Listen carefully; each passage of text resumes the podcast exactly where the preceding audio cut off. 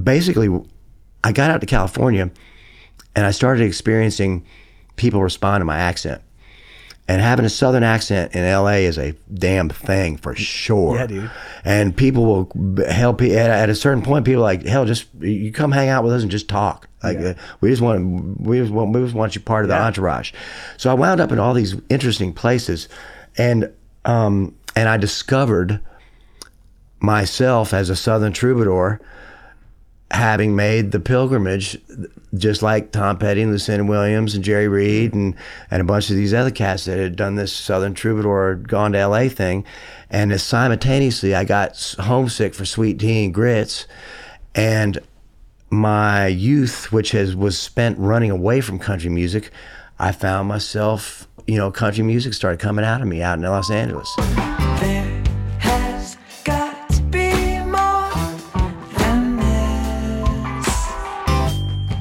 Welcome to the Morse Code Podcast, where we talk with entrepreneurially minded creatives in music, film, and writing. My name's Korby, and I'm hoping these conversations inspire you to push deeper into your own work, whether you're a full time professional or just starting out on your own creative odyssey. Before I get to our next guest, the Morse Code Podcast is celebrating its sixth month anniversary with a live show. That's happening Sunday, April 14th at the Five Spot right here in East Nashville. Many of the guests we've had on the show are performing that night. Guests like Jill Andrews, Abigail Compst, plus some plein air painting from Nathan and Judd Epting. We're going to raffle off one of those paintings and sell the other one. It's going to be wild. Uh, we'll also have a performance by our next guest. Tickets go on sale March 4th at KorbyLenker.com. Speaking of that next guest, I'm happy to bring you one of my favorite personalities in East Nashville, Boo Ray. Boo happens to be one of the most active performers in the scene. I've watched him twist through a roadside rocker, breathe new magic into an old Haggard song. You always get the sense that he means what he sings. Self described redneck rock and roller, I found Boo to be a thoughtful and even introspective artist with some pretty spirited takes on the connection between lifestyle and songwriting. If you get something out of the Morse Code podcast, please take a second to like and subscribe. And now, here's my conversation with Boo Ray. Boo Ray. Yeah, man. Dude, it's great to see you, man. Same. Thank you for being Same, here. Korby. I'm so excited to talk to you. Ever since uh, you popped by the party, uh, what was that? You know, in November, our Yeah. Bear Branch party in the front yard. I That had was such a great, great time talking to you, and I was just like, this guy, he's a card, he's a character, he's an artist, he's great at conversation. I can't wait to get him on the podcast. So, uh, who knows what's going to happen here? Thanks. I'm in. I count. Count me in. I'm on. I'm in all on all counts. And I've I've been in.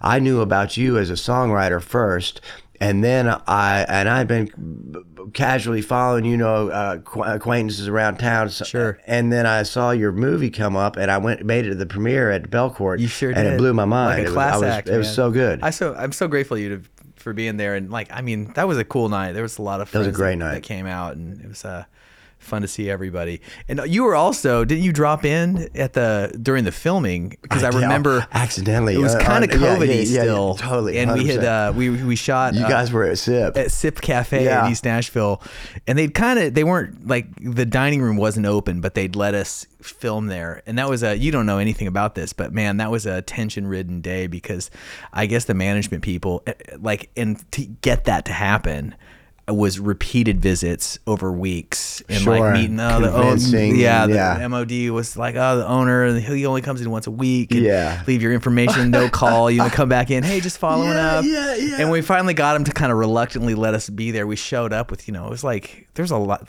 The crew was yeah. Between cast and crew. There's 25, Yeah. You guys had a. 30 people. You guys had a trucks out in the, sure. you know, and they were just like immediately DEFCON five. The alarms were signed. Like they were so mad that we were there. You were pulling. You guys pulled it off. Though. Oh we, yeah, we did okay, but it was just funny. And then like you, like you came in and you sat like you were you were kind of an extra for a second for a moment, and Yeah. I totally didn't mean to. I was. I, I, No, you didn't. You dude, I coming fe- in for I- some ice cream. I felt self self conscious as, as hell because I, I was like, oh god, these guys are pissed. Like I, I I wasn't even sure I was supposed to walk in the damn door. You know, I was like, maybe it's only drive through today. And then I and then of course I get self conscious and I get irritated. I, still sometimes on occasion I've I've mostly grown past this, but my first response to uncomfortableness and fear is is uh, you know fight or flight shit, and, and I you know I. I'm uh, right right on the borderline. My old ways of like of that. So I, Yeah. I bristle, you know, like You so, bristle. So right there, as I walked into your set, I was like, "Oh God damn it, what's going on?" You know, I was like, Well, you you played it pretty cool. "Well, you guys were super sweet," and, and of course, and Travis was there, and you guys, you Yeah, guys knew yeah, each yeah, other. yeah. He's a he's a gentleman. oh, he's top notch. Yeah, no, it was cool. That was great. Well, Great. dude, I feel like you're one of the busiest people in town. I mean, you're you're playing somewhere. It looks like all the time, but like, what are realistically? How many days a month are you? Do you feel like you're when playing? I'm cranked up and it's and it takes me that that that when my when I'm busy like that playing three times a week Mm. at a decent you know playing full sets uh uh full band sets you know I'm, Yeah. um and three times a week is my preference that's what I that's how I often like that's that's a good um number of uh like twice week, twice on the weekend, once in the week, Yeah, something like that. Yeah, love it. Uh, Friday and Saturday night, and, and, and Tuesday or Wednesday night is great. Uh, uh, when I've got that going on, it takes a while each year to build that, and I'm I'm still, God, you know, doing all this stuff ourselves entirely ourselves as we do.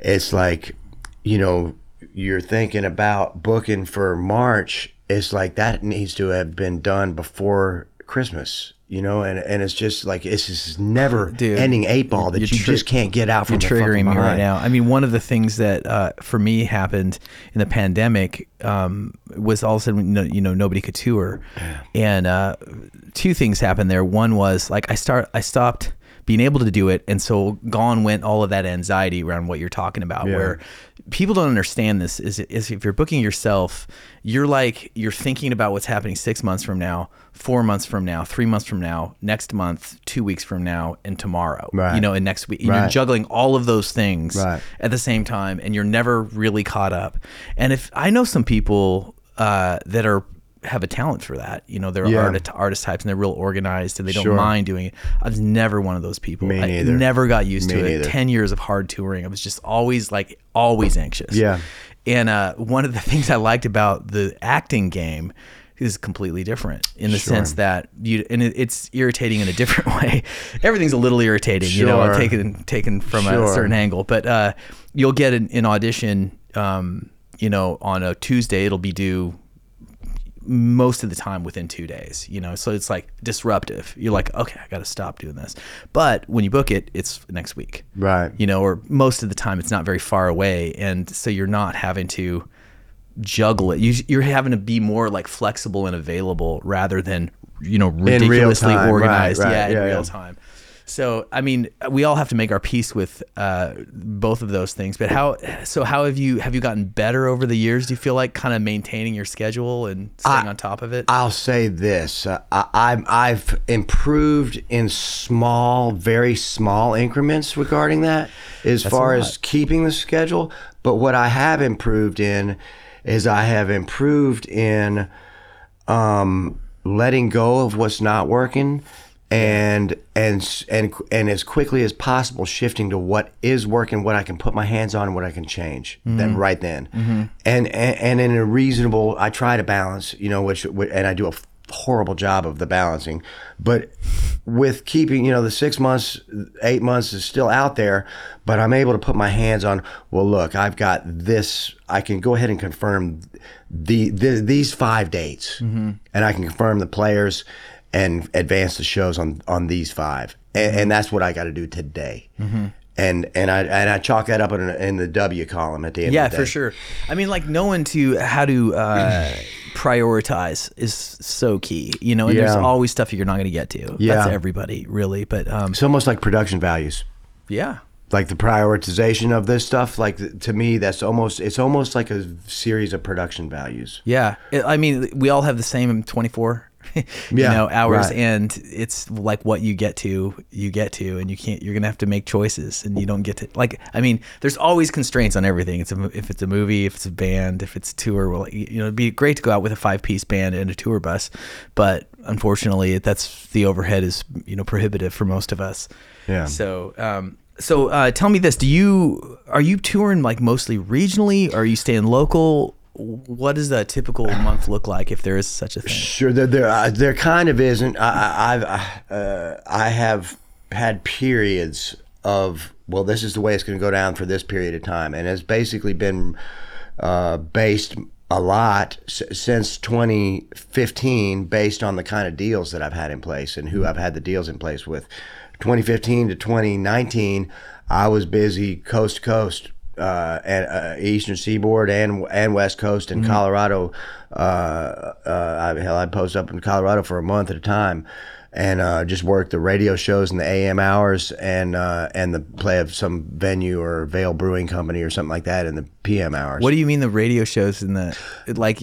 I post up in Nederland, and Okay, I and yeah. I'd come Yeah, down sure, off sure. the mountain in the, in the AM, and I'd play. Uh, I'd play. There's a whole series of radio stations all up and down. They call it the Range, uh, and there's actually a radio station called the Range out there. But they they that, that the I guess the north, it runs sort of northwest to south or northeast to southwest the way that way that mountain range. Range, Yeah, yeah yeah. and so you come down off of you come down into Boulder in the AM hours, grab a coffee and run to the radio station and there's a there's about 10 radio stations within a radius of 50 miles. Uh-huh. It's a short, you know, And are you in that sense? Are you going to promote the show that night? Or- Eh, eh, well, I, I, I had, a, I was in, I was releasing material and records Mm. and stuff during this time. So I was always out, I was always out in support of some release. And are these like uh, what AAA stations? Is that what your format was? or well, Americana? uh, yes, AAA? yeah, yeah.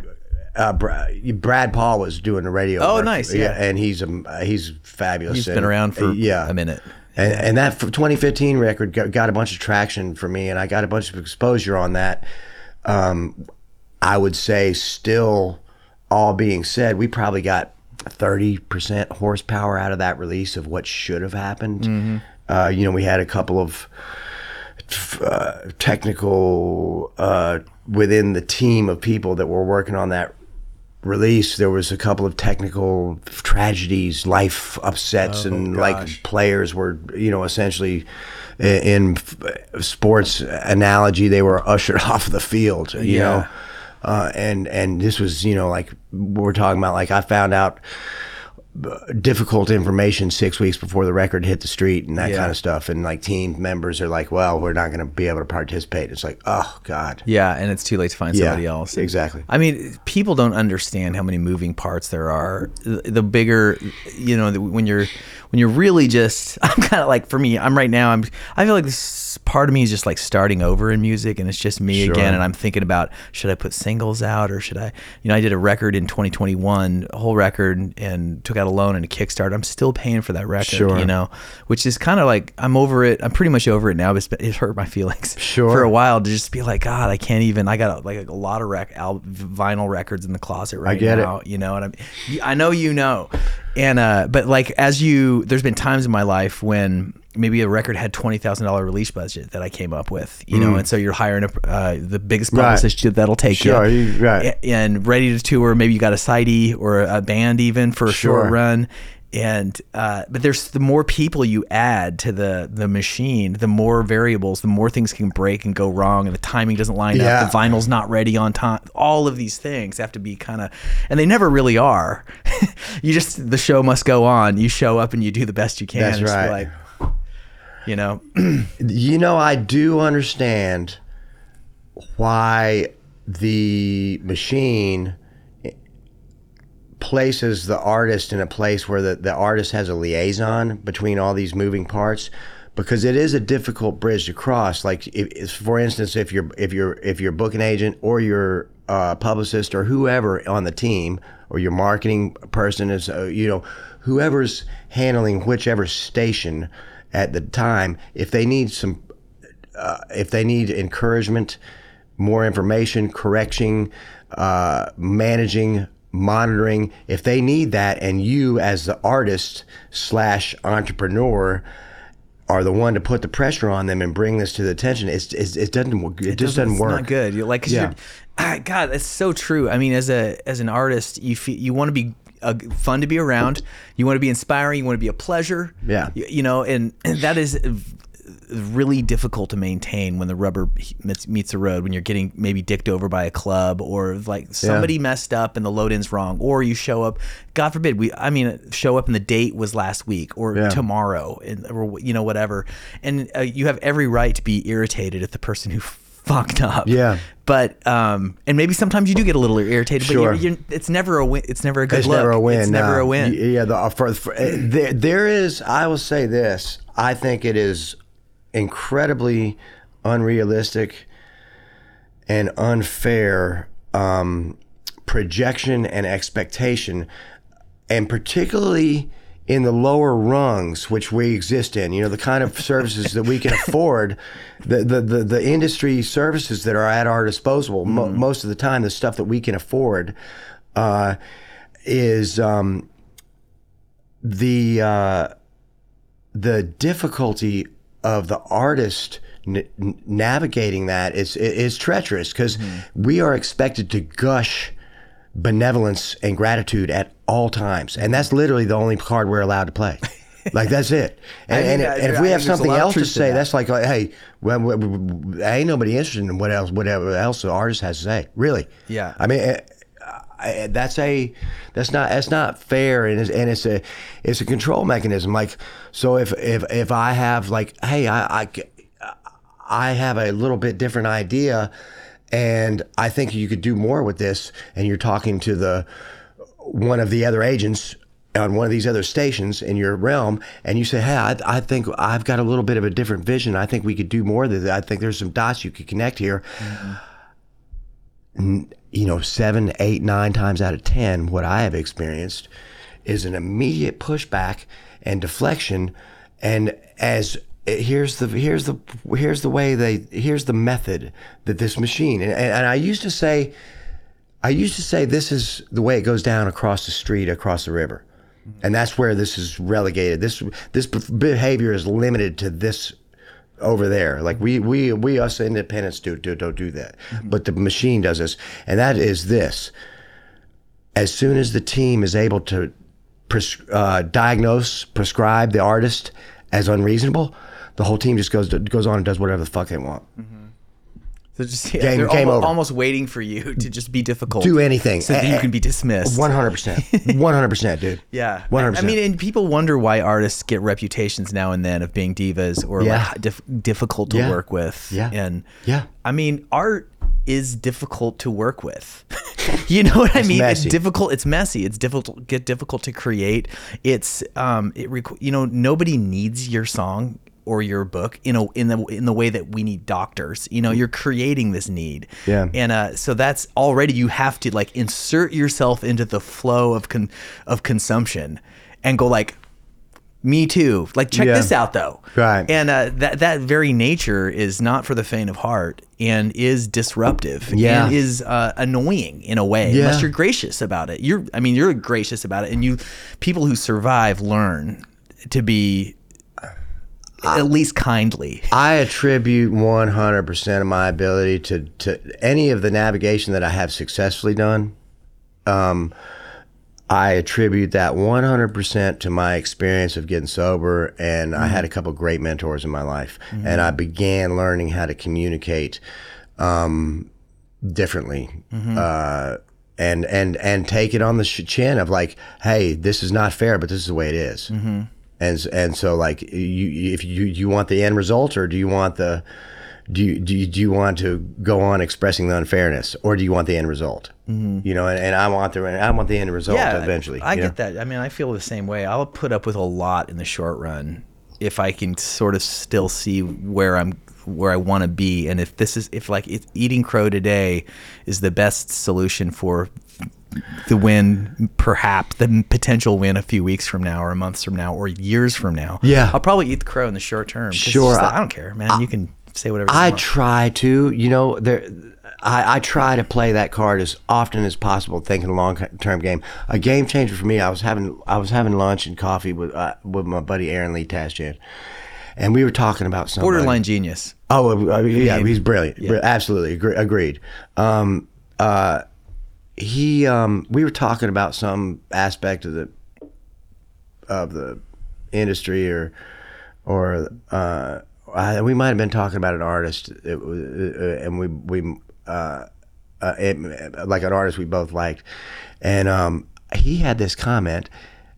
Uh, th- I think there was a there was a a, a, a, a query on the table of like, you, you think this guy's got it or not? Yeah. And and Aaron's comment was, um, he said, I, I think this guy's got enough gratitude to do it, hmm. and that was the criteria, is the ability of the guy to have gratitude, mm-hmm. not not talent, mm-hmm. not drive, but gratitude, mm-hmm. and that that hit home with me.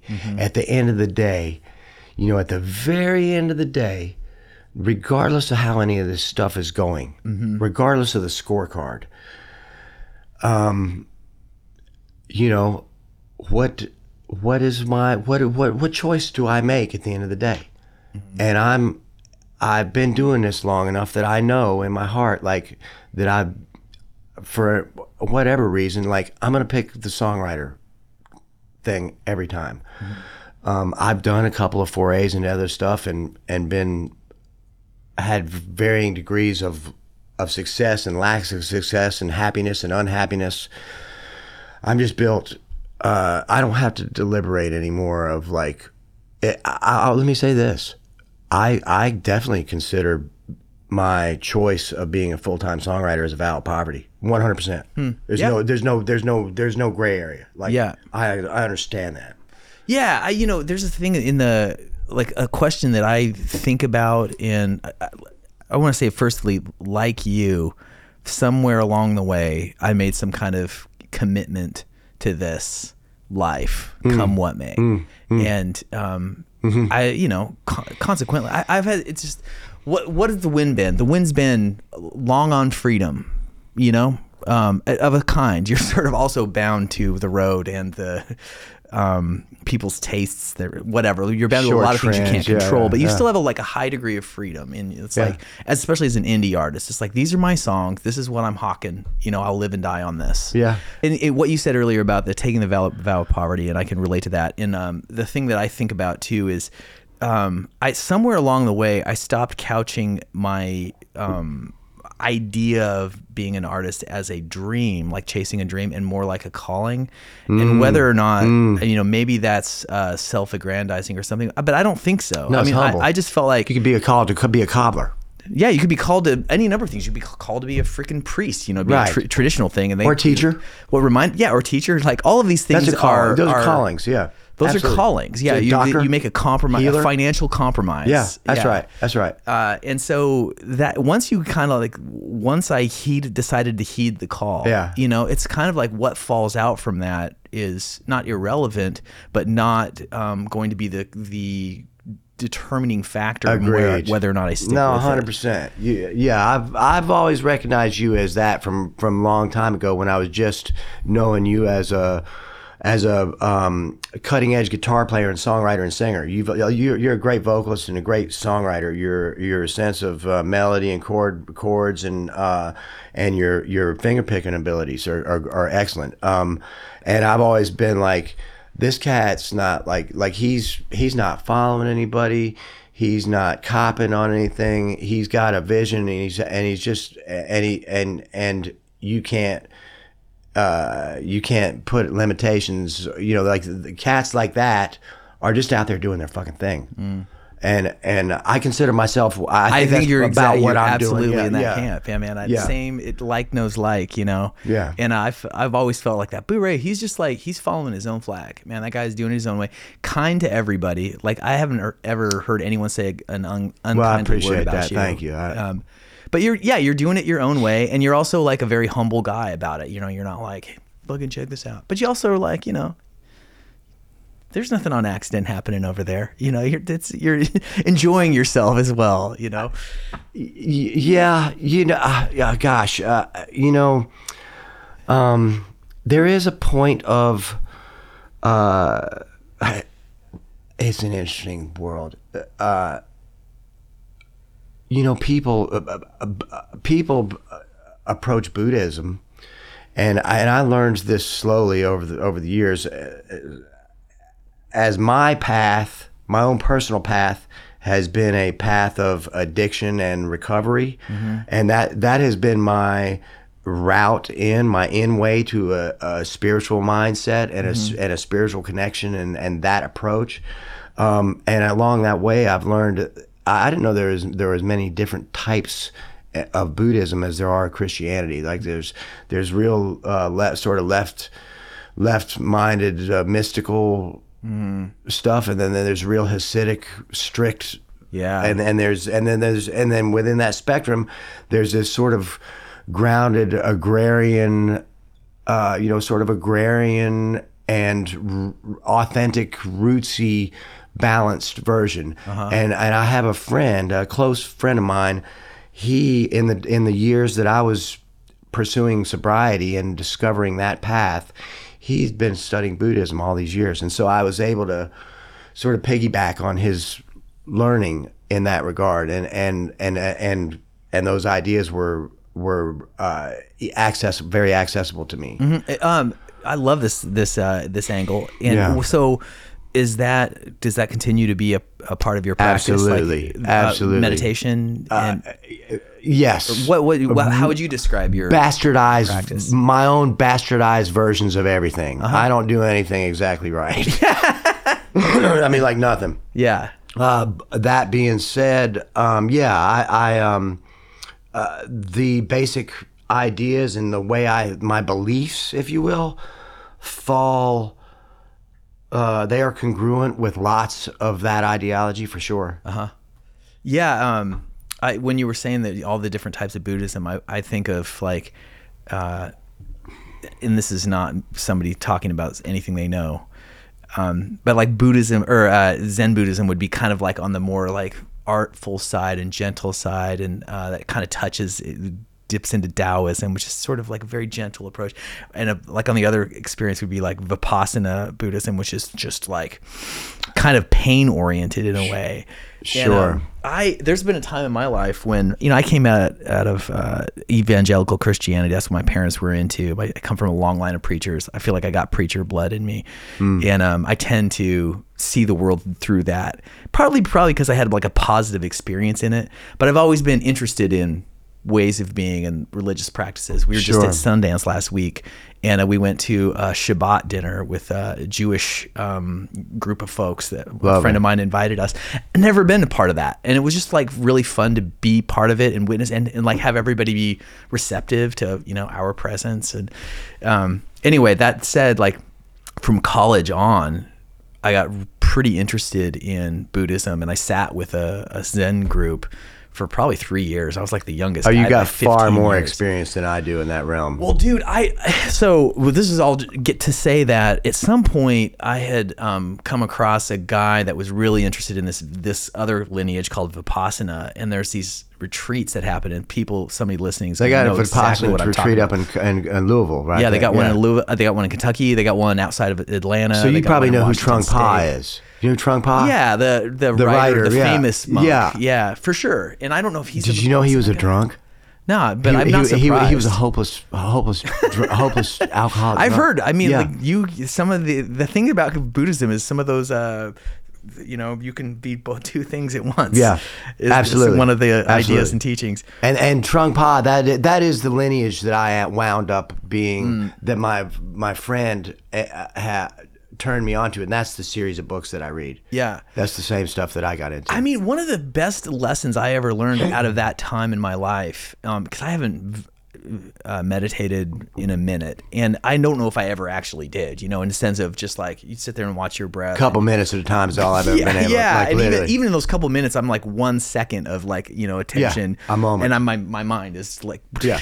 But that um, the thing that you do learn is that uh, you know I am not my feelings, I am not my thoughts, and that I that idea of like there being an awareness of the I outside of that Yeah. has served me so well in so many difficult situations. Agreed. Emotionally trying Agreed. situations. You know, it's like yeah. rather than being like surrendering to this this uh, tidal wave of feelings, Yeah. often unpleasant. Yeah. you can have this little glimmer of just like, oh, there's that. There, I feel like this. And Yeah. you don't feel any less that way, but there's some awareness outside of it, and that is like your lifeline. out of there or through it. I know exactly the dynamic you're talking about. Uh, I, I can't remember who this is at the moment. I've been I've been relaying this little uh, technique. Uh, somebody turned me onto it. I'm trying to sit here. I, I, I, I've this is it's so regular to me. When, this is one of the first when, when I encounter somebody who's in stress, in in, in somebody who's in um, in uh, stress or or upset of uh, you know some kind of emergency. Uh, one of the things that I say, and somebody did this for me years ago, and, and it it worked like the very first time. When as soon as somebody laid this idea on me, I was able to grasp it, and and it went to work immediately. Um, which is, uh, I tell the person as the, as they're sitting there panicking or or going through this experience of feeling out of control and, and upset, I say, "Hey, do me a favor." So you're you're you're sitting here freaking out over this series of dynamics and this this criteria and these events, D- a- and you're sitting right here in this room with me. Do me a favor and, and do this. Put the pause button on that. We don't have to fix any of it or anything. Just leave leave that situation just right right there like it is. Now take take one step backwards out of yourself, and now view yourself as that person that is upset and freaking out somewhat about these dynamics. And you have just then, if you can just pull that up, even just for the slightest moment, you have brought a higher level of consciousness to the table, and you're no longer trapped as that person who's Yes. freaking out. You're an outside entity who is viewing that. And it's so powerful. That's uh, so powerful. That was my way in. yeah, yeah, that makes a lot of sense. Um, can I ask when you got sober or when you Yes. Uh, well, it's been a that it's path? been a long path of. I got the sober the very first time in '96. I was sober for a few years. Uh, my approach was uh, I had great mentorship, but my approach was a little bit off. I, I basically had the idea that oh hell this is great. I'm not I'm, I'm sober now. I'm gonna put on a long sleeve shirt and cover up my tattoos. I'm just not gonna make any more, more mistakes. And I, th- I thought that was going to be the path, and then it absolutely didn't happen that way. I got angry basically a few years into it, uh, and I wound up uh, uh, getting drunk a few years into it, and then I entered this period of sober for a year, drunk for six months, sober for two years, drunk for 90 days. And that was uh, incredibly uh, devastating and destructive. And uh, even though my periods of sobriety were longer than my periods of inebriation, man, I mean, in six weeks, in three, hell, in three weeks, I could burn three years worth of life that I had built. I'd burn it to the to the ground, and, and you know over over a long weekend uh, of drinking and and doing drugs. Uh, so, um, yeah. How long? When did when did you you know So I so running for the last time? So, uh, the last time that I had to go to detox, and uh, the last time that I had to go to detox, and the last time I drank alcohol or did any uh, um, narcotics or any drugs or any cocaine was 2009. um, dude, that's a long time, man. Um, is the longest run. stretch in my life thus Yeah, far. Yeah. that's amazing and um, inspiring to me. And congratulations if Yeah, that's thanks, in order. thanks. Uh, and that that's a great prompts this question, and I this is something I wonder about a lot. But how did that change your relationship to your creativity um, when being sober? Good question. Great question. Did you, know you get better, good, bad, indifferent? Um, Absolutely, it was a definite shift. For me personally, prior to that, my identity was built. I had built my identity around this uh, addict, uh, and and and no holds barred. You know, Jim Morrison. Uh, you know, Johnny Paycheck kind of idea, Yeah. the con- conception that I had for All the romance of that. hundred percent. Yeah, I bought totally. into it hook, line, and sinker. Yeah.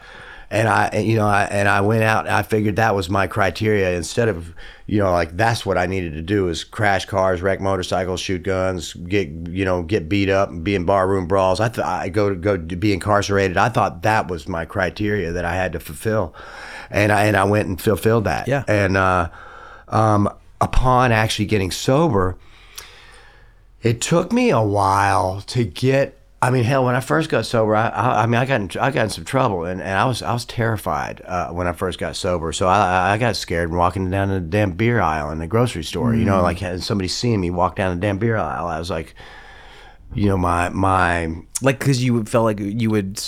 It was you were so susceptible that you might grab a beer or or just the my I think that par- partially that, but mm-hmm. even just this uh, this this overwhelming um, sense of shame and guilt that uh-huh. I that, I that I was just trapped in. You know, like, but it, it it's a. I mean, I, and let me say this too. I got in 2009. It was still not hip to declare your sobriety uh, as a press release. You know, like people in 2009, you get now. sober. It's like, yeah, right, right now. and now you release it like a pr- press release, and, and and you know, a bunch of people getting on board and congratulating. and. But in 2009, it was still like, yeah, that guy needed it. You know, like, yeah, yeah, he's he's bad. He's not not a good guy. You know, there's a big big, sh- particularly in the South. You know, which for me personally, going to and winding up in California, which is where the Betty Ford Clinic and uh, like they're they're they're two decades ahead of the East Coast on the lack of stigma as- associated with sobriety and mental illness and mental health and and and suicide prevention. Like, you know, generally speaking, you stop somebody in California and be like, "Hey, man, I'm I'm I'm I'm just a week so I'm I'm I'm I'm I'm, I'm sober and I'm kind of freaking out." It'd be like you ask a general person on the street, uh, like literally, like you know, seven out of ten people be like, "Yeah, you probably ought to go to a meeting or something." You know, Yeah. you know what I mean? Like like like they it's just household knowledge out there. You're an addict, you go get sober. Yeah. Here on the East Coast, we still trying to hide. Hide that and- yeah, yeah. Yeah. So uh, we were talking about the how. So how did your create your you know oh. your notion change? Oh. I, as I was scared. I was away from the story? scared to write from the perspective of an active, participating mm. drinker user, and and my, my and it took me a while to get out from under this thumb of shame and guilt so that my perspective was not constantly so self obsessed and also shame based regarding my relationship to the world in general and particularly nightlife and partying and Yeah. drugs and alcohol and women and and all the things. So it took me a while to be able to put that down and get back to being able to write a simple drinking song. Mm-hmm. Like it took me a damn minute. Mm-hmm. And and then once I did figure that out, it came readily. I was able to. I, I'm. I now I can freely write about any subject matter. I think. Yeah, like, like treating it as like a character in a song, like a character in a story. This Yeah. like me.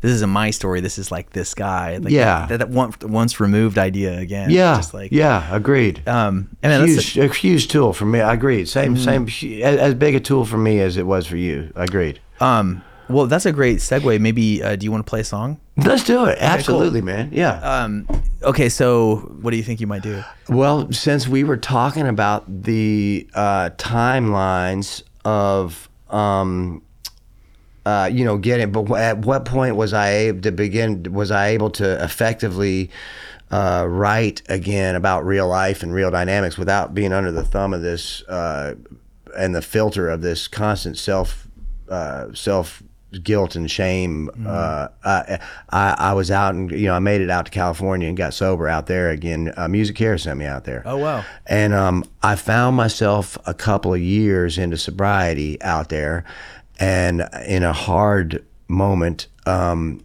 I was living at the Mark Twain Hotel uh, in between Sunset and uh, Hollywood Boulevard, and right there in dead central Hollywood. And it was the darkest joint I've ever stayed in in my life.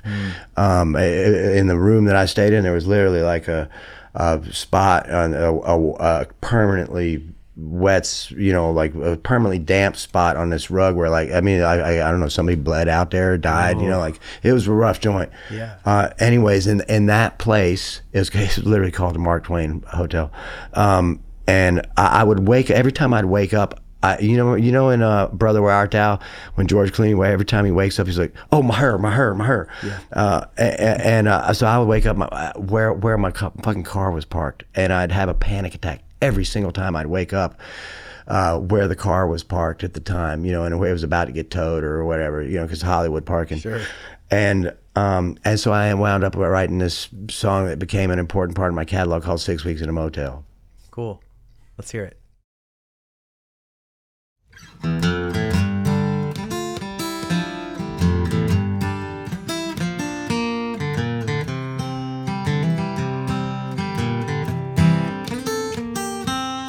You wanted to be as famous as she was, baby. You are a bright, shining star.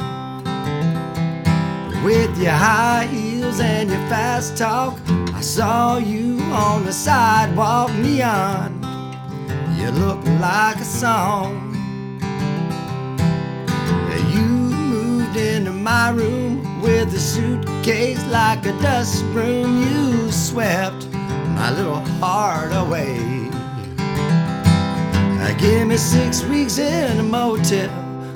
Do things we don't tell if we're still alive when it's through. Uh, Give me six weeks in a motel, and I'll go down and pay hell, and I'll come back with diamonds for you.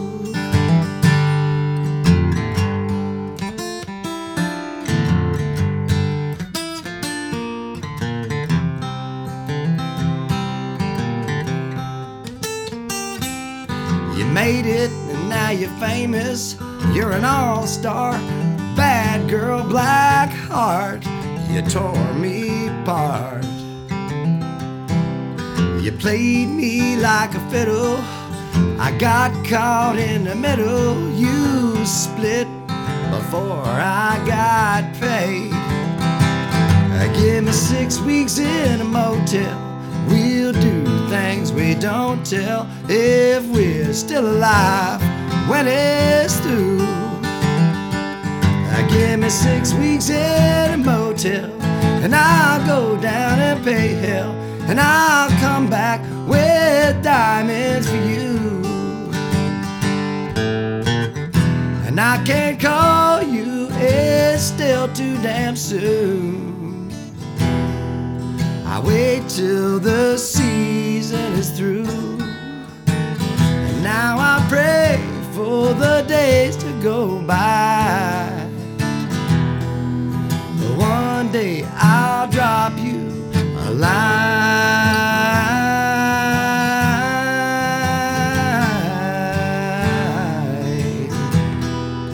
Somehow I'll find the right time. Me six weeks in a motel. We'll do things we don't tell if we're still alive when it's through. Uh, Give me six weeks in a motel, and I'll go down and pay hell, and I'll come back with diamonds for you.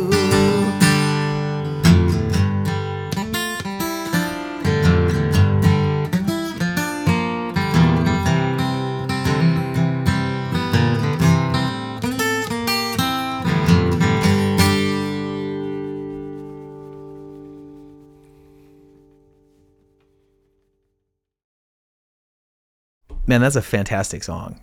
Thank you. Yeah. Thank you. And that was uh, maybe 10, 10 years ago. That I wrote that song in twenty. Let me think about this. I wrote that song in two thousand. It came out first. I have one a recording of it that came out in two thousand ten. Wow. Yeah. Uh, on on my fir- that was my first. So I got out to Los Angeles. I got sober for the second real time in my life, right?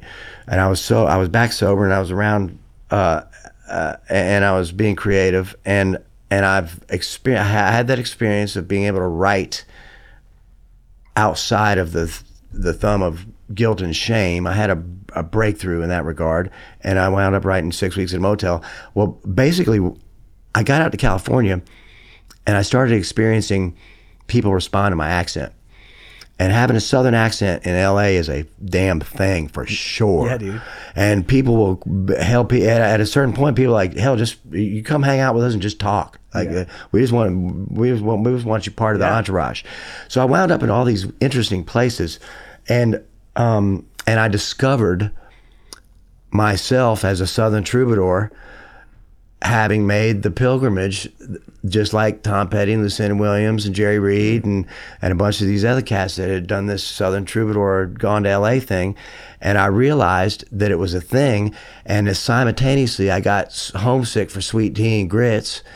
And my youth, which has was spent running away from country music, I found myself, you know, country music started coming out of me out in Los Angeles, Mm-hmm. and and that was my way. That was my way. My my segue back into it. you know? Yeah. That's great, man. That's a like a full circle homecoming, prodigal son returns Yeah. kind of story.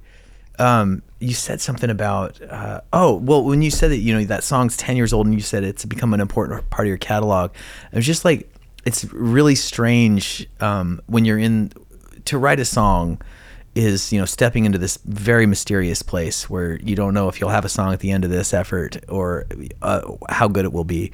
Um, and you, it's really interesting when you ma- write a song you're like oh that's pretty good. But then you have these songs that turn into like songs that you'll play every time or 10 like that's a song that's like part of your life catalog and um, that experience you know i have a couple of those i still play that are 10 years old i'm, I'm gonna play forever i'm like Yeah. i'm hanging my hat on that song like Right. judge me on this Right. this one um, I notice that I have a hard time. It's getting harder for me to write songs, um, and partly because of the way I've always done it. I've like, for me, a song is a movie, and I really want it. You know, a that that's a there's a crafting component to it. I'll really work on a song, and uh, oftentimes it comes out of something fun to play on guitar or piano, Sure. like some little lick or some little riff. Where I'm like, that's fun because if I'm going to play this night after night after Yeah. night, a big part of the joy for me is the actual physical Yeah. playing of the guitar hundred percent. um, and so so there's this crafting thing, but I also like my songs to not be like each other. Right. You know, like so they're just Sure. they've got their own little special thing. And for one thing, it's like I guess I'm you know there's only so many ways you can finger pick. This they start to kind of like so many tempos. Sure. Songs start to be sort of the same. So Mid got like tempo songwriter hill. yeah right, Yeah, right, yeah, right, yeah, totally. Yeah, exactly. It's Mid-tempo hard, it- songwriter it- you know you know I'm gonna keep going and so yeah anyway so i'm i noticed that um if i write another like mid-tempo fingerstyle Right. song it's like gonna knock out another song by necessity because i can't play all 10 of those songs and so it's made me like maybe the upside of it it's made me shift up how i write you know it's like okay well let's do an up-tempo song or like maybe this one's got like a little fast lick in it Sure. or or maybe this is another thing I learned um, in my last record actually is that a lot of times this is like I've toured so much solo and that's Mm. so like the I'm the band Mm-hmm, you know and so I've tried to always keep the whatever's happening musically um, interesting enough to Sure. like merit you know a solo performer and so that's a lot you know like a finger picking thing Sure. it's like there's some busyness in Yeah. there or whatever you can perform right yeah, and and so like I there's a song I do called "Soft as a Cactus" on the last record, and um, it's fine as a solo song live. But then when I p- recorded it, and I thought, oh, we'll do it with a band. My friend Skylar produced the record, and uh, I didn't really realize it until the mix. Now I'm like, God.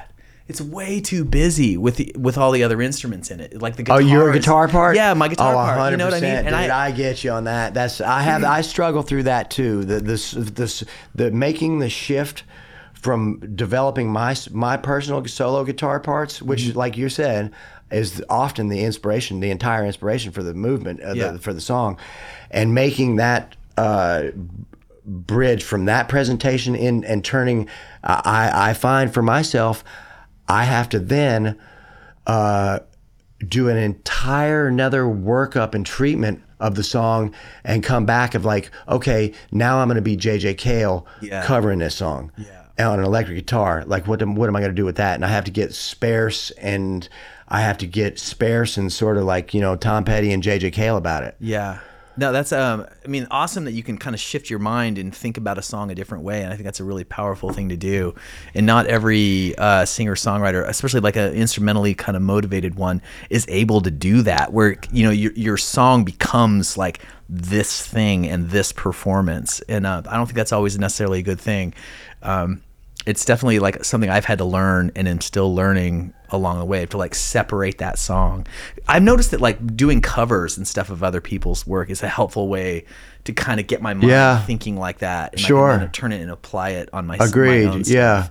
But um, I mean, there's this other thing at work too, which I'll say uh, is I, I I don't think I, I don't necessarily. This is one of these deals like we were talking about earlier. I don't necessarily agree with this, but I accept it as I think this is actually the way it is, and that is this: there is this perception by the market at large that for some reason acoustic music is somehow a a, a, a le- another level of higher intimacy or or uh, or a level of uh, higher integrity or a level of uh, um, uh, more more intimate, more authentic, more you know because it's on acoustic instruments.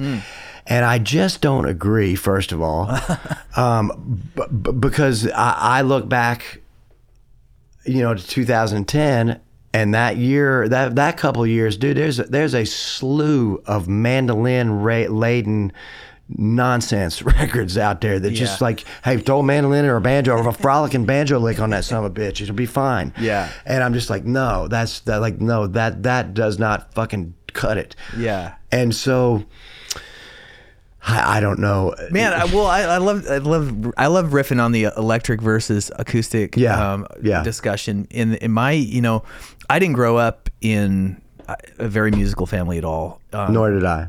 okay, cool. Li- uh, listeners, but no players. Yeah, I didn't even. My parents never bought a record their, my whole life. Hmm, I never had. There wasn't music in the house, and uh, I. But my parents, like their program for being good folks, was to make their kids take piano or Oh, music cool. lessons. So my Yeah. brother, Jesus, uh, he got arbitrarily assigned uh, violin, and I took piano lessons, and I like took to it. You know, I could just like do it, and Cool. so that was how I got into it. Oh, and then God, it was, I'd, I'd, I'd, I'd, I'd, I'd give a, I'd give a damn big toe. know. No, I think mu- piano is so great. Yeah. I mean, it's just such a powerful thing to like look and see how it all. It's the best way to understand music. A hundred You know, just percent. It's out linear, there. yeah, yeah, it's- it's linear. yeah, exactly. Um, but I didn't really get exposed to music until like uh, later in the game. But it was still like you know, I was my first band that I was really loved was The Cure. You know, and I was like a new wave kid in the Ah. Cool. '80s and Love it. And then uh, from there, like classic rock and all doors, and you know, like my late teens, and I got into Phish. Blah blah blah. This is all to say Yeah. that uh, when I was about 22, 1, 2, I came across this David Grisman record called Hot Dawg, and uh, there's a Tony Rice guitar Oh solo. yeah, I know that I didn't know anything I know about that bluegrass. record. Yeah, yeah, I know that record. But that Tony. Rice guitar solo, I was just, it fucked me up, Yeah. man. I was just like, all I wanted to do was play bluegrass music. I and there was like four or five years, most of my 20s, I, I didn't care if Bill Monroe didn't play, didn't wasn't on the record. I didn't want to listen to it. It was just like all old, old guy Stanley Brothers, Sure. Bill Monroe, Doc Watson, Norman Blake, all these like acoustic bluegrass Scruggs, cats, right, yeah, Scruggs, yeah. exactly. And I loved the guitar players, and I spent all this Yeah. time trying to do it, and Yeah. I never really got there.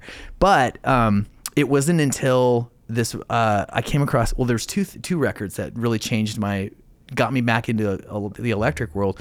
One was. Um, the acoustic, uh, the pizza tapes, this other Grisman record, and it was like David Grisman, uh, Tony Rice, and Jerry Garcia. Just like Grisman had a studio there, and he'd like they'd smoke weed and just jam. you know? Yeah, and then like yeah, so this record kind of came out. I guess the the pizza guys found the, they were delivering a pizza one day, and they had this burned CD. Uh, David had had a pizza delivered, and the pizza boy saw the burned CD and knew whose house he was at, and he swiped it, and it was out Ah, on the, that's killer. It was out on Napster and stuff, Love and so it. Grisman finally like put the record out. That's But it was like hearing Jerry uh, Jerry Garcia play guitar, and it, granted it was still uh, acoustic, but I was just like, God, it was just so much better. It was just like so much more musical, and I don't whatever it was to me. You know, it's like, Sure. it came from a different place. Sure. that was one thing, and then the other thing was this uh, guitar player named Bill Frisell Oh, put out a record called Ghost Town, and it was mostly acoustic. Yeah. and uh, but it wasn't li- there was nothing showing off about it. Right. but it was like tons of electric guitar in there too, and I was just like, oh yeah, electric guitar is such a high art form. Did you ever run across Michael Hedges? Oh yeah, dude. He was yeah, a, the- he was a big deal. tapping Yeah, yeah, yeah. The the, sure. the original. I consider him the original, and it was it, it was still he wasn't gratuitous with the with the technique. Yeah. I I, just I loved him. it was like the tapping and the delay, right? That was the two. the Um, well, yeah, yeah, yeah, exactly. Guitar harps and stuff like that. You know, he's playing like a double neck guitar harp with like playing it. Uh, he, he's got a low, a low C, you know, and stack fourths on five harp strings, and then a, and then a regular six string, and he's playing a figure, and then he's playing his damn bass line. He, oh god, yeah, I mean, brilliant. that's if that's not high art. Or I actually saw him art, one I time. I saw him just before he died. He died tragically in a fucking van wreck in New England. Wow. Uh, but I saw him play at the damn Bitter End in, in NYC. Hmm. Um, that was like that was like uh, uh, that was like ninety eight or something, Amazing. There was another guy, uh, ninety six. I don't know. similar vintage, but Just Phil Keaggy. He's like, I think he's a Nashville guy, he was kind him. of a, a finger style dude. Yeah. With the tapping and the whatnot. Sure. I took some of my um, approach for like my live re- my live sound reinforcement from kind of his approach. Just like a lot of times I have, I mean, a lot of times, every time I have a guitar. For a while, I had um, uh, a rack mounted preamp called a pendulum pre, which is like a stereo pre. It's, they still make them. They're like fourteen hundred bucks, you know, Oh, 20 wow. years ago. But uh, and I have two guitars still in the pickup or the Martins put away somewhere. But there's two pickups in there and a stereo cable, and so you Oh, could kind of badass. the, the panning at ten and two. You know, Love if it. you were playing a solo show, it's like it's pretty big sound. Yeah, you know? yeah, yeah. Uh, now I don't do that. The pickups are still in there. But it's just too much complicated, and I destroyed that that preamp by hauling it all over the world. Sure. And uh, not putting it in an airplane case. Anyway, that's uh, my cross to bear. Love it. But uh, now now it's just like a tuner. Um, a Boss uh, EQ pedal, less for the EQ and more for just like kind of the dumb dumb analog thing that that Boss pedal does. It just of like. Squishes everything down, takes the What kind of what, what, what, what kind of pickups in the guitar? Um, the the one that I use is a rare earth. Oh, uh, yeah, I've heard Earth. about It's that. like I've the heard about hole that. transducer. Yeah. and I do this is pickups 15 years old now, so I'm sure the right. technology is so better. uh, you, you're, you, you, that's an interesting. This is pertinent for me. So, I, like, like you, I, I, I played a lot of solo acoustic stuff from uh, 2004 to 2010. I did a whole bunch of it was mostly solo acoustic. And, and i was i was playing a good number of dates during all those years just just to get by you know? In 2010 when i got back down to athens georgia and i made that first quote unquote country or, or americana record um, I had a good band even back then, and, and I and everybody was cool. They you know they were way, way, all about getting on that JJ Cale uh, page with me, where the drummer's literally just going mm, bat mm, bat mm, bat mm, bat, and maybe on the chorus it goes to a dirty hi hat, not a ride, you know, and it um like, but no no no hi hat. in the yeah verses, kinda yeah like- yeah just like literally kick yeah Beautiful. and and, uh, and I had a good guitar player at that point uh, who unfortunately died. His name name was Daniel Marler. He had a twin brother named Drew Marler who's still alive and a, and a fabulous player. But um, um, when I started looking at songs like you're saying, I, I said, well, what do I need here?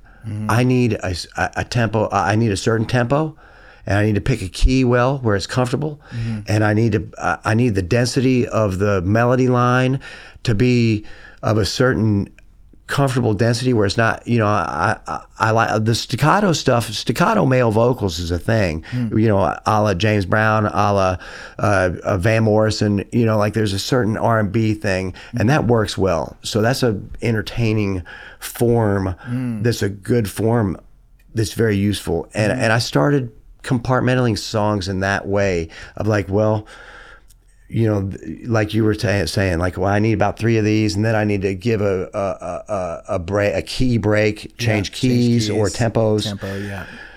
and so I started constructing my set. You know, I started writing what I needed. Yeah, I mean it's interesting as as time goes by. Like the first time when you're a kid, and you write a song, you're just like, "Oh my god, I wrote a song." This is the 100%. beginning of who knows what journey. Yeah. It's crazy. But as time goes on, and you if, if you're a professional at it and you're playing real sets night after night, you start to realize like, oh, you start to not only construct your sets accordingly to keep them interesting and you know take people on a journey, but as you write new songs, you start to think about what does the song, what what might my set need. Um, Right. I, and I don't think that's everybody. I think there's plenty of artists that you know never played two hour sets or needed to or whatever, and maybe they just write.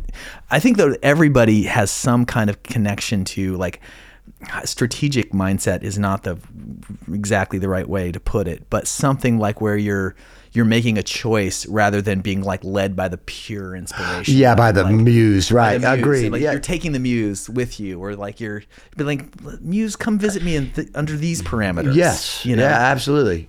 Yeah, I, I love that view.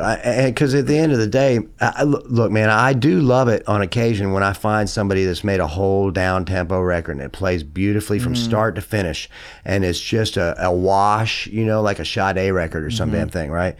Uh, even within those worlds, they still have a uh, the, the the the good works. It's for me have a certain sense of of, of a arc of a ride, but uh, you know I I still feel beholden as a singer songwriter to have this certain mix of tempo and intensity and energy and and and a relief from that and and a ride. Yeah. Uh, I still don't have the confidence to make a whole down tempo cowboy song record. You know, I just I just don't. I know what you mean, man. Um, that me, my mind immediately goes to uh, there's this kind of duo band called the Guitarras Hermanos. Oh Um, yeah. you know, and they kind of destroyed the industry two years ago, maybe when they came out, maybe three, maybe one, I can't remember exactly. And for whatever reason, Kyle, Kyle could, could take it or leave it, but I just wrecked me. Sure. Like I just loved like their tiny desk, and then uh, they did some work with Easy Eye Sound Uh-huh. um, and put out a single with them, uh, and I just I love it. And that said, I'm not. This is not And it's- it's instrumental only, it's right? instrumental Yeah. only, and it's really hovers. It's the same, thing. Right, And there's right. 40, Mi- minor 40 key. cuts. Yeah, yeah, right, Yeah, right. exactly. And Yeah. um, it's, it's great as a vibe. Uh, Not only when I watch that- it live. Yeah. I'm like, you know, three songs in, I feel like, okay, I, I've seen this. What is it? War on Drugs? Is that the band I'm thinking of? Um, that's another guy- that's, like, in the same- amazing sound design, Textures, yeah. text- like the coolest, Yeah, like the sonic like the coolest, amazing. like unbelievable. Yeah. I'll be damned if they got an M song in their catalog. like really? Yeah. I ain't nothing against them. I'm, I'm, I'm still saying they they they they, Yeah. they- I mean, who am who am I to say? I mean, they- obviously hit, hitting a lick, and, and that shit is hitting and Absolutely. You know, who are we to say? it's, I've, I've seen I've seen that show too. It's, I saw it at, at Ascend. It was phenomenal. Mm-hmm. I, I'll be damned if they have a song. Yeah, it's funny. It's more, it, but you know, it goes to show you, it's like people get different things out of different artists. You Uh, know? agreed, agreed. And Yeah. you got to honor yourself, and Yeah. hopefully, if you're lucky, you, you what you're putting out is meeting something that the the public wants. I'd be interested to hear your take on this.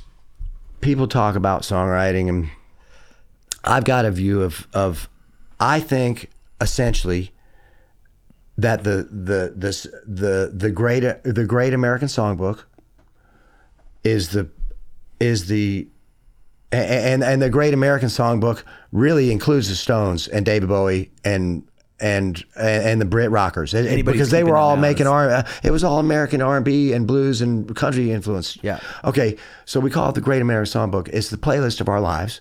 It includes all those songs.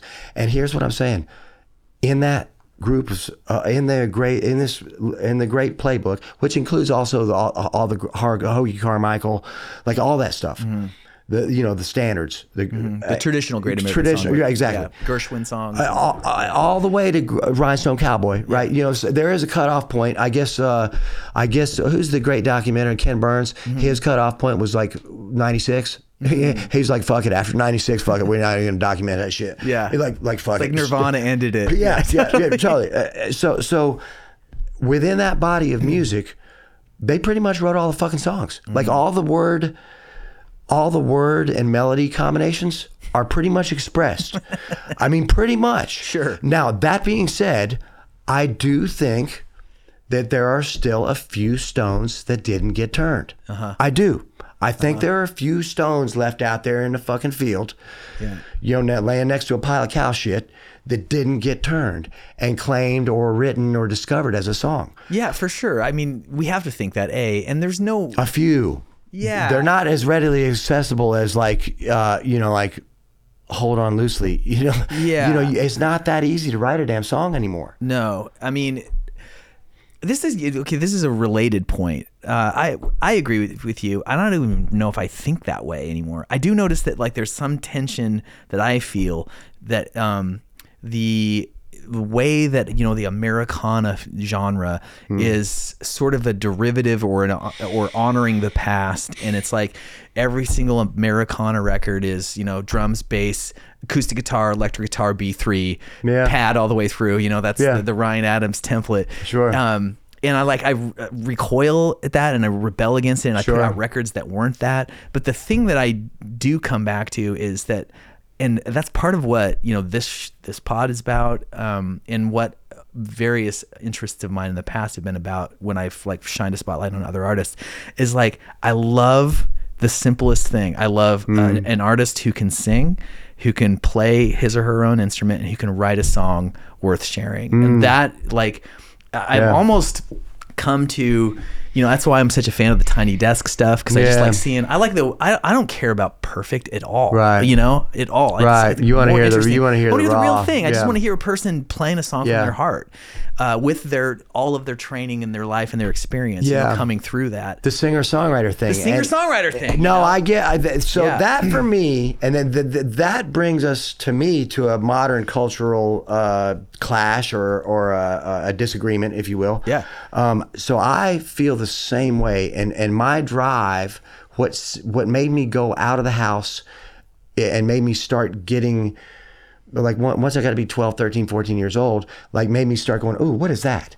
Mm. It would and and what it was for me, the thing, the bug that bit me and gave me the desire or awoke awoke the desire in me to hear an original, authentic human being's version or take of like, well, here's how the 12 notes add up to me. Mm-hmm. And you can hear it. It's a fucking thumbprint that is uniquely identifiable uh, in a, uh, you know, like in the same way that, um, uh, well, I, I know you and I, you and I, I know you and I have a bunch of common we and we've never talked about this, but I know we have a bunch of common singers, other singer songwriters who represent. Oh, well, that's a great version and and, and represents this uh, way of looking at the notes and rhythms. And and this other artist is another great example of this way of looking at the notes. And so that that unique, identifiable version of of I don't know what you call that. Is that somebody's direct inspiration with the higher creative Yeah, force of like, hey, here's the organized, organic version of how this wall works together. those singular souls and their, Yeah. those that singular perspective. I mean, like you you've mentioned JJ Cale a few times. Yeah. I put him in that category. Agreed. Just like you instantly know a JJ Cale song. Agreed. And it's not he's not gonna it's not the Stones. Yeah. It's not the Beatles. It's Yeah. JJ Cale. Yeah. Uh, and I mean that's I love that's what I love about artists. That's what who I am drawn to is the modern Jimbo Mathus is a great uh, cat. You squirrel nut zippers. oh oh okay yeah He- yeah, he- yeah. he's a great cat uh, and got a very identifiable like uh, you know who interestingly use uh, he T Bone hollers at him and I, I I've came recent recently to it knowing that Jimbo is interesting you, you'll dig him when Yeah. you, if you dig in is he in town or is he? A, uh, on and off he's sort of Mississippi uh, Muscle Shoals cat too uh, he's a bit uh, uh, he's a bit uh, mysterious and and whereas where he actually hangs his hat for good you that's know part of the mystery. yeah I I love, love him that, yeah. but but yeah, I, I do. I I have a particular affection and interest in those st- singular voices, songwriting voices, Mm-hmm. not necessarily just a vocal performance, but uh, the voice of a writer. Absolutely. I mean, those things are so mysterious, and um, we've I've talked to a couple of different guests here on the on the podcast um, about this, but something that was really important to me when I was younger, especially like I never thought I should go like I granted I grew up in Idaho, so this on the other side of the world as far as I was concerned when I was a kid. But um, I never was like I'm going to go to Nashville and become a famous singer. Uh, you know, and even when I, I was so passionate about music as a teenager, and all I wanted to do was be a rock star, my version of that. Sure. But it never occurred to me that that meant moving to one of the these big cities. And like I think, like looking back, I know why now is that intuitively was like I want to find my own voice without the pressure of uh, and, and the influence of all of the pe other people trying to do it. And so, you know, for that reason, I lived in this small town in Washington State, Bellingham. And while I was like listening to, I was listening to Charlie Christian all the time and and Phish. Like I had all these influences. Uh, um, Otis Redding, uh, Fats Waller was a huge influence for me. Like I still to this day, I'm like, I don't know if you know him. He's like kind of a jazz singer, um, a bigger guy. Yeah. sold his catalog Piano, for right? Peanuts. Piano guy. yeah, Yeah, yeah. Ain't Misbehaving was like his big song. But I loved him because the songs were great. But he was also just like a pure entertainer. He was so unpretentious about his, you know, incredible talent. Sure. And uh, I don't have talent like that, but I liked. The, he was just you know he was a he was acknowledging the audience with everything he did. He was thinking Yeah. about you know like entertaining you. I, I love. I still have that perspective. It's like Sure. uh, when I encounter even really talented people up on a stage, treating me like it's my privilege to get to see them. Uh, that's uh, that's pretty off-putting. You know, no Uh, matter yeah, your talent. Like Yeah, yeah. I don't care how great you are as a guitar player. Uh, Like two songs into it, I'm like, I get it. Right. You know, if you're not like there to have fun and you're sharing this, then You, so so this brings me to an interesting that that that's a I agree hundred percent and and here's where that takes me and we were talking about specifically the the American catalog of music and then we were talking about Americana music and and and these different umbrellas and stuff. Uh, for me, I have discovered over the course of a few years and and and just a slow uh, sort of osmosis assimilation of, of some material is regarding the early American music. One of my favorite presentations of that is by Nick Cave. Uh, and, and, and, you know, he did the Lawless movie and he did uh, um, The Proposition and uh, which is the Western, the Australian Western. And so, you know, it's an interesting thing. oh, I think I watched that. Yeah. It's, it's a Guy Pearce movie. Yeah. And and then Lawless uh, is the is the Prohibition uh, era Amer- uh, movie about moonshine runners and Shia LaBeouf I think it pl- is in it. Uh, and the Nick so Nick uh, Cave, he, i the way he makes his his version of early American music, he ex- he he doesn't. Uh, he he emphasizes the roughness. And so the instruments and the way they're played are crude as hell. And and it sounds it sounds like I, I've heard real uh, I've heard some real pickers who are drunk, too drunk. I mean, I grew up around some of these people in, in in Western North Carolina, and so I've heard guys that were literally too drunk to come off the mountain. But uh, on occasion, they, hell, they go down and win MerleFest every few years, and once once a decade, or some bitches go down and win MerleFest. But he's literally too drunk to go off the goddamn mountain. Yeah. and the way those guys sound. Yeah. Uh, that is, dude. This ain't slick. No, nothing fucking. Pre, they ain't. Pre, they they. it's not showing off. they- and they're not. being. They're not even presenting the shit. Yeah. And, and so Nick Cave, his present. So, and, as, dude, I love Marty Stuart, and I Yeah. love Vince Gill. Yeah. Their 1980s version of American music with chorus all over the guitars and those clean recordings at, at the apex of tape recording, right? Uh-huh. Uh, you know, chorus a chorused out strat does not sound like mountain music to me. No. And, and so though, so I I've late in late in my life I, I still have appreciation and affection for those recordings, those eight, 1980s Nashville recordings. Sure. But as far as the usefulness in film or you Or know human emotion. uh, yeah, I- there you go. Dad. It's a weird thing, right? I mean, on it's a some weird level, thing, right? On some level, the story of country music is the story of um, the the attempt by the powers that be, the industry, to uh, um, make this raw sound palatable to an ever Homogenize it, that's right. And so to that end, you know, right. like you had people like like Ricky Skaggs, who just was born with a mandolin in his hand, Right. and it's just always you know he's playing with Bill Monroe when he's 11 years old, and then he's part very part of that 80s slick scene and, and like the super clean guitars, Right. and because that's what you know moms like, and to Right. this day, you know it's like that's why you have Fred Eltringham, who's arguably the best drummer in the world. Uh, playing on all these sessions, and then the kid puts it all through Beat Detective, so it's on the, it's just like locked to the grid, because that's what Yeah. you know people you know that's what they feel now. That's what they notice. And so if like that push and pull around the beat isn't like a pure like it's not gonna like get that last Yeah, nickel right. out of the track you know? So why not? So I, I i think that part of us I think every artist um, who has a heart is on some level at war with that Sure. pu- that push whether or not I have tracks that are on the grid you know and Right. I, I un- un- even understand it I'm like a child of the 90s and 80s and, and drum machine times I mean the first Yeah. bands that I loved were Hell, JJ. Cale, man, Yeah. dude, he had me a couple. Uh, uh, Paul Thorn too, uh, uh, Shelby Lynne. Yeah. there's a number of artists who, and I, and I love that as I love the idea of using that as an aesthetic, uh, as a tool. exactly but yeah dude, but as E- an even tongue, even even tongue in cheek. You know, like, Yeah, like even- totally. even as a smart ass way to do it. But know? there's something about like knowing, you know, I love how you describe that guy too drunk to come off the mountain and just like the way that the way the pick hits the strings. yeah. What is that?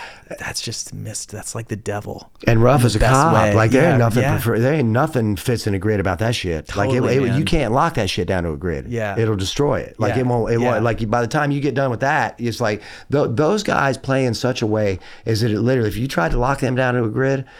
It'll fuck up all the inflections and it literally it'll take it all off so centered. Well, it'll sound just sound terrible. Yeah, well, and also like when you're playing to a grid, you're sort of, you know, I play the, I know how to play to a click. That's Yeah, me too. I I've made records. Yeah. I, that, the- those those early. I've got records like that too. But you're, you're, you know, you're kind of aware of the click. You're like sitting there, you're playing with the click. I'm- I'm like, go- leaning into it, into right. the, into the groove, and so that's that's so di- such a different way than just like this is the tempo I'm playing it at. It might breathe a little bit. yeah. Um, and, uh, And, granted, you and I are splitting damn hairs here. Like, like we're talking about some f- eh, some nuanced shit. Pretty here. nuanced shit. Because, like, look here. At the same time, uh, and I, I am a Marty Stuart. I I love Marty Stuart so much. I mean, he walks and, on water. And his band with, with Chris Scruggs and the man. oh Mm. my God. But so that being said, those 1980s records, dude, I love the songs, Mm. And I love his playing, and I love his singing. The the records, and I have appreciation for those recordings. That was the apex of tape recording. Mm-hmm. That being said, they are fucking sterile Mm-hmm. in a certain way. Where this Nick Cave, just in an aesthetic sense, in a purely aesthetic sense, when this shit hits the ears, that Nick Cave thing that I'm talking about, where the where where the where there is nothing perfect, is not on a grid, and Mm-hmm. it's intentionally made to represent this thing, this other thing, Mm-hmm. intentionally. Mm-hmm. It's just effective, man. Yeah. I- I- I- well, which brings about this other phenomena. Well, I haven't mentioned this. The phenomena of why British invasion stuff, like why are the fucking Rolling Stones so phenomenal, and and they are they are phenomenal in a global, undeniable. And the Beatles were right there with it, and so is David Bowie yeah. why is that what it is? And then R.L. Burnside or Willie Dixon or uh, uh, you know or or uh, um, uh, uh, I'm trying to think of an early uh, uh, Blues uh, guy, but, or, or or a country guy like Hank Williams. Yeah. Uh, why is that stuff? Why is the British version of this stuff this this global, all-encompassing, encyclopedic version, and then the actual the actual authentic thing version of it is this little niche. Yeah. This little niche Library of Congress version of the thing. Why is that? And and here's I, I don't necessarily have a great explanation, mm-hmm. but for some reason, on occasion, a Polaroid picture of the actual thing is cooler than the is more fun than the actual goddamn thing. Mm-hmm. You know what I'm saying? Mm-hmm. So the Pol- the Rolling Stones Polaroid picture of Willie, Willie Dixon is actually entertaining on a whole scale. Yeah, I mean, and some of that's like who knows why, but Yeah. you can speculate, you know, because in a sense, it's like The affection. the, beautiful kids. The- they and- look like and- They and the- like they were our audience. Well, and they're the the the authentic and the romantic, mm-hmm. Larger than life affection that the Rolling Stones had for Willie Dixon, mm-hmm. blow him up Which possibly larger true. than life. Yeah. and it, the, the affection is so sincere and so authentic that their version of the thing just it's a it's a the amplitude of that sound wave Yeah. of the is, is huge and undeniable. it's Dude, all I- encompassing. I was thinking about this book earlier when you were talking about being a, a southern a southern gentleman uh, out on the west coast. But uh, there was a book I read that I, I really loved called "Are You Ready for the Country?" and it's about. Uh, there was a time, maybe this is like 15 years ago, when I first moved to Nashville. I just like read all of these like country music histories or versions of country music. Um, I, I always liked history anyway, but like Elvis's bio biography that came out maybe 10 years ago. It's pretty new, fantastic. It's like two pieces, Hmm. I don't know that one. two, two, two books. Um, but uh, Are You Ready for the Country is talking about uh, the influence of the West Coast in country music with Love the that. Byrds Yeah. and, you know, Gram Parsons and Sure. this like, the, like where in uh, Crosby, Stills, Nash and Young, the, the, even Sure. a piece of that where it's just like 100%. It's, it's kind of a similar thing where it's like country music taken through like after the Beach Boy. uh, Yeah. the Beach Boys were uh, concurrent, but um, Sure. No, I'm catching you the You know, whole it's Laurel Canyon, this- this kind everything of Laurel freer Canyon, vibe, Uh, from yeah. Carole King to yeah, all, yeah, all of it, all, of that yeah. kind of James came Taylor, through yeah, that everything, yeah. ethos.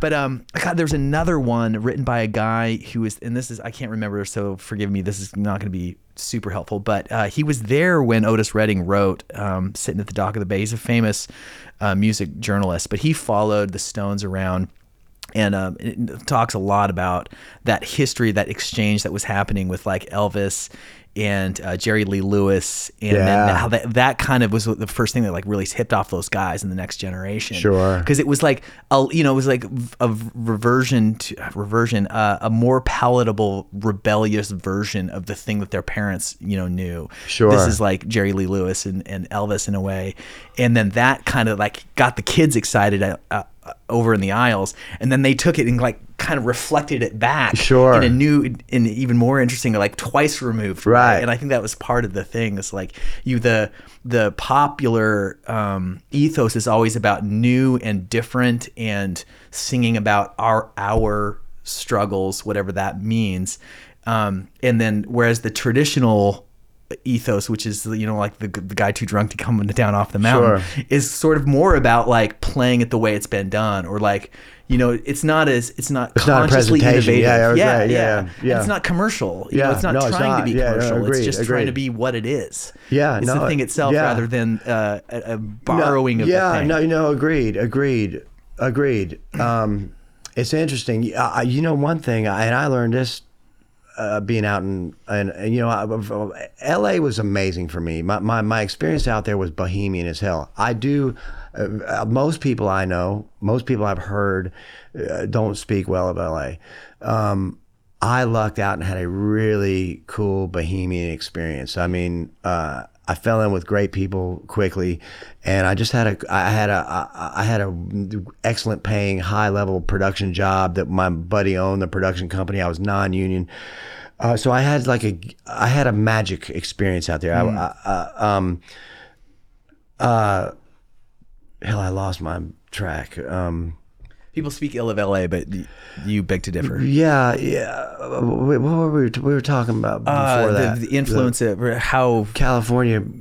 California in popular music being more innovative or progressive or uh, opportunistic, you could say, Yeah. or appropriative, you could also Yeah. say on the, the downside, um, as opposed to you Yeah. know, the traditional expressions being more traditional. Yeah, I mean, you know, like the the difference in between honky tonk women and Willie Dixon shit is undeniable. I mean, the Willie Dixon shit is esoteric mm-hmm. and syncopated as a motherfucker. Mm-hmm. The vo- the Rolling Stones is like the drum version, the drum machine version, like mm-hmm. mm, Straightened ah, out, yeah, yeah. stripped down, and, and and there is a efficiency in that process that I re- that resonates with me. Now that being said, if you go too far with that efficiency, actually lock it down with a drum machine, unless it's JJ Cale and they're doing it in some uh, uh, aesthetic, intentional and aesthetic purpose, and it's just locked down to a grid and it's music from across the row Yeah. that looks like a, a, a, a you know when you light you know those snakes those fireworks Yeah. and they come Yeah. that's what those wave files look like when you look up those Big old tubes. dude uh, zero dynamics Yeah, totally. zero and uh yeah, you know the, that that stuff. I, I was educated by people in L.A. They're, they're people like film guys. They're like, dude, I can't. You can't use any of that Ma- Nashville music for actual movie music. It do- doesn't have any damn dynamics. Yeah. it's locked down to a grid and it's so fucking sterile. You can't. It has zero vibe. Yeah. So when you line that shit up with some cinematography, good looking cinematography, it's just garbage. Yeah. And they can't. Those guys. Those guys in Hollywood can't use that shit off the row. They literally can't use it. Yeah.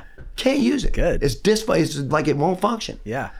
Leave some for us. It's- yeah, exactly. exactly. acolytes. Exactly. Um, well, dude, this has been so great. Thank you so much. We're gonna have to do this again because Yeah. obviously we could just talk for two Dude, I'm I'm. I'm in so much so much enjoy your company and and your I can't wait to see what, where you continue watching where you go with the film and and also Thanks, continue digging into your catalog and finding the gems in your Sam, catalog. we'll have to get together and write one. yeah, And, uh, count me in.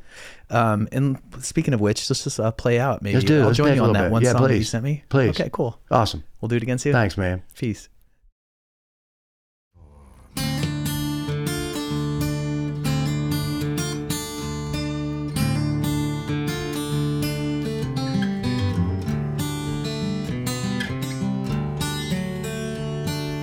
Hang out left on White Creek Bridge and stay home 33. There's a sharecropper shack by the railroad tracks and a big old sycamore tree. A big old sycamore tree. The scars on the limb where the rope had been and an old tire used to swing. In that shade, I had my first taste of love at 17. Lord, I was just a 17. In another life with a Boy Scout knife, I made a pledge here in the bar.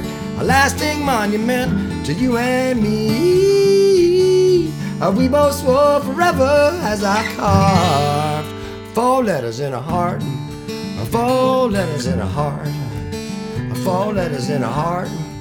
Four letters in a heart.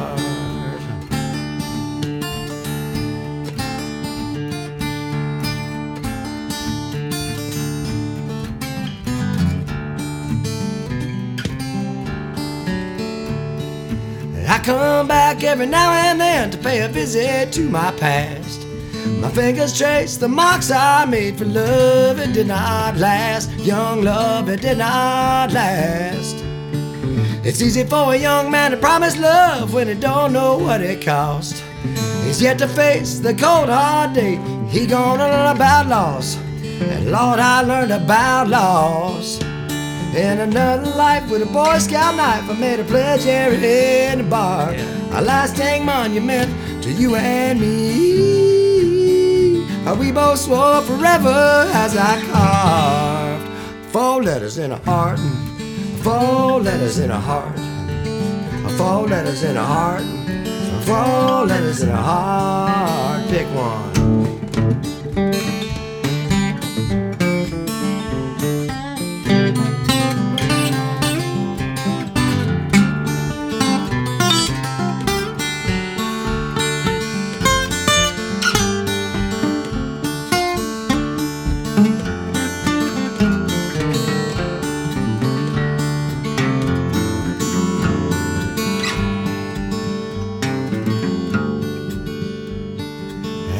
Left on White Creek Bridge and stay on 33.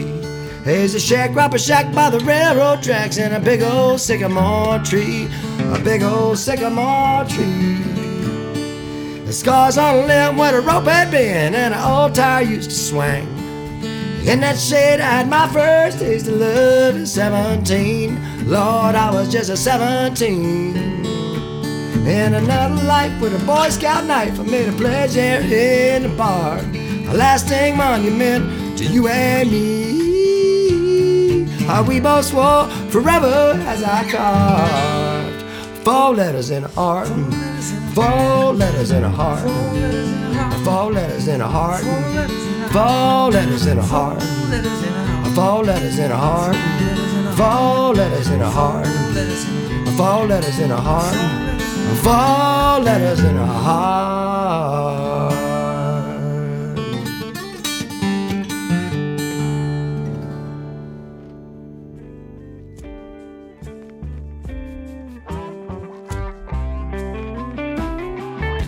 The Morse Code podcast is produced by Korby Lenker and Kyle Noctegal in East Nashville, Tennessee. Our executive producer is Randa Newman.